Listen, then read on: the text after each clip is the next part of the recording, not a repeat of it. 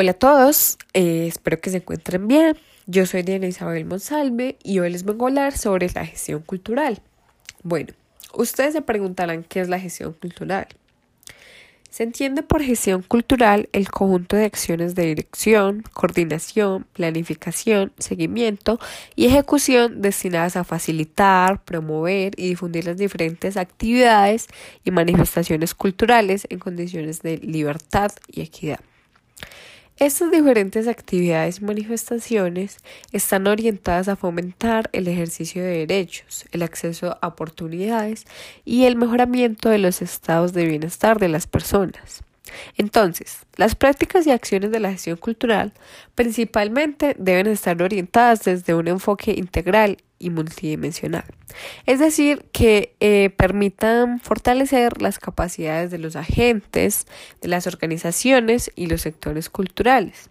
También es muy importante tener en cuenta que estas actividades permitan posicionar a la cultura como pilar del desarrollo. Y esto se puede lograr a partir de la generación de asociaciones con los sectores tanto educativos, económicos, ambientales, sociales y políticos. Eh, bueno, también es muy importante tener en cuenta que la gestión cultural busca unos objetivos o tiene unos propósitos principales. Entre esos objetivos se encuentra generar capacidades institucionales para administrar y gerenciar los procesos culturales en los territorios. También eh, busca facilitar y estimular la creación individual y colectiva promover el disfrute de las expresiones, manifestaciones, prácticas y democratizar el acceso a los bienes culturales dentro de la comunidad.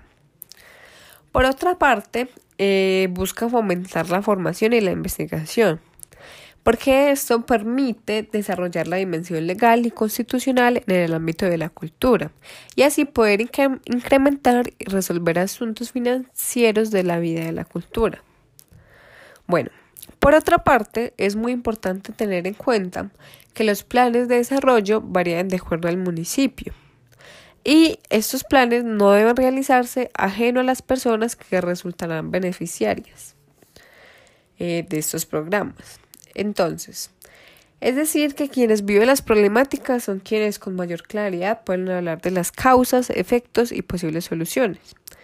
Por eso, aunque pues la idea parezca ya un poco redundante, los planes varían de acuerdo a cada municipio porque en todos los lugares no se encuentran pues como las mismas necesidades.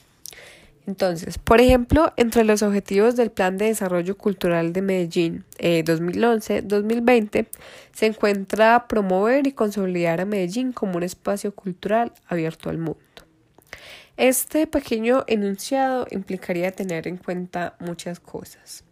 Entonces, cuando se escribió este plan, en el plan describen que la visión para el 2020 es Medellín será una ciudad donde se garantizará los derechos humanos y culturales de los ciudadanos y se promoverán sus deberes. Una ciudad donde se asuma la garantía de espacios para la participación de sus ciudadanos, sectores y organizaciones en las decisiones del futuro de la ciudad. Bueno, entonces, con este ejemplo se puede evidenciar que la planeación y objetividad pues, de estos planes de desarrollo culturales eh, varían mucho de acuerdo al contexto pues, de los habitantes.